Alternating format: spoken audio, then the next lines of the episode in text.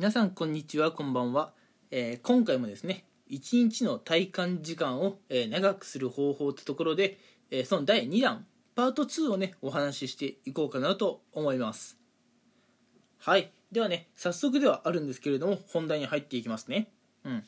1日の体感時間を長くする方法の、まあ、第2弾としましてはこちらもねやっぱり午前中の時間のね使い方がかなり大事というところでじゃあ午前中にね何をしたら、えいいのだろうかというところで、うん、まず午前中にね、うん、まああっという間に片付片付くような、うん、まあ簡単な作業を一つ、えー終わらせましょうというところを今回は紹介していきたいと思います。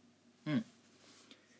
えー午前中に、まあ、終わってしまうような簡単な仕事を一つ、えー終わらせるっていうのが一日の体感時間を長くさせるためには有効です。うん、なぜね、えーこういったことをすると、まあ、一日の体感時間長くなるのか。うん、やっぱりね午前中っていうのは午後と比べてやっぱり時間っていうのはかなり少ないと思うんですよ。うん。多分皆さんの頭の中で、えーまあお昼のね12時までが、えー、大体午前中という区切りで午後っていうのはこれすごいことに、うん、まあ例えばね夕方5時を過ぎても6時を過ぎても夜の8時を過ぎてもそれらの時間帯全部午後だと思うんですね。うん。なので、やっぱり皆さんの中で午前中という時間が、あそもそもやっぱ少ないと思うんですね。うん。その、えーそもそも少ない午前中の中で何かね、こうやらなければいけない仕事とか課題、そういったものがね、一個でも終わると、うん。あの、ただでさえね、時間的に余裕がない午前中に何か一つを終わらせることができたと。うん。まだこんなにたくさん時間が残っていると。うん。そういうね、えー気持ちになることができるんです。うん。で、しかも、午前中にね、何か一つ作業を終わらして、お昼になるまで、まだ何かね、時間が残っているようであれば、これはね、さらにラッキーですよ。うん。午前中に何か一つ仕事を終わらして、お昼までまだ時間があるっていうのは、まだいろんなことがやれるっていう意味ですから、時間的にね、余裕が生まれてきます。そうなると、皆さんは、えー一日ってね、結構長いじゃん。今日一日まだいろんなことやれるじゃん。というね、えー気持ちになることができます。うん。どうでしょう。やっぱね、午前中のうちに何か一つね、えーまあ、課題とかを終わらせることは、えー一日をね、長く感じる上で、まあ、必要な、えーことなんじゃないかなと思います。うん。まあ、これをね、成功させるためには、うん、逆に午前中で終わりそうな簡単な仕事とかタスク、課題をね、用意しておくことが大事です。うん。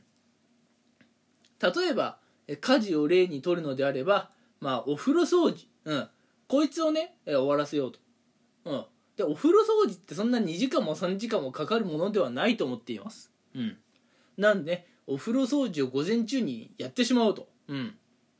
えー、まあ、浴槽を洗ったりね、うん、まあ、床を洗ったり、シャワーのね、あの、なんだろう、まあ、周りを洗ったりとか、うん。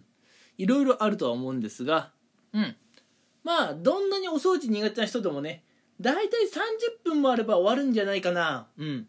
簡単に終わるえ仕事かなと思います。はい。なので、これを午前中に終わらせると、午前中に俺はお風呂掃除を終わらした。けどまだお昼まで時間があって、まだ他にも仕事ができそうだと、うん、いう感じになることができます。こういうことができると、一日って結構長いなというふうにね、感じることができるようになるんですね。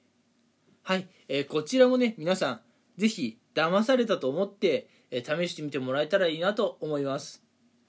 ということで、今回は、一日の、えー時間、うん、体感時間をね、長く感じる方法の第2弾をお話ししました。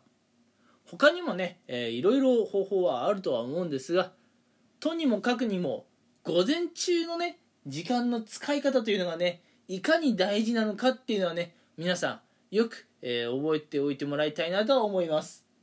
間違ってもお昼過ぎまで寝ているっていうことだけは避けましょう。一日があっという間に終わってしまいます。ということで今回はえーこの辺にしたいと思います。聞いてくれてありがとうございました。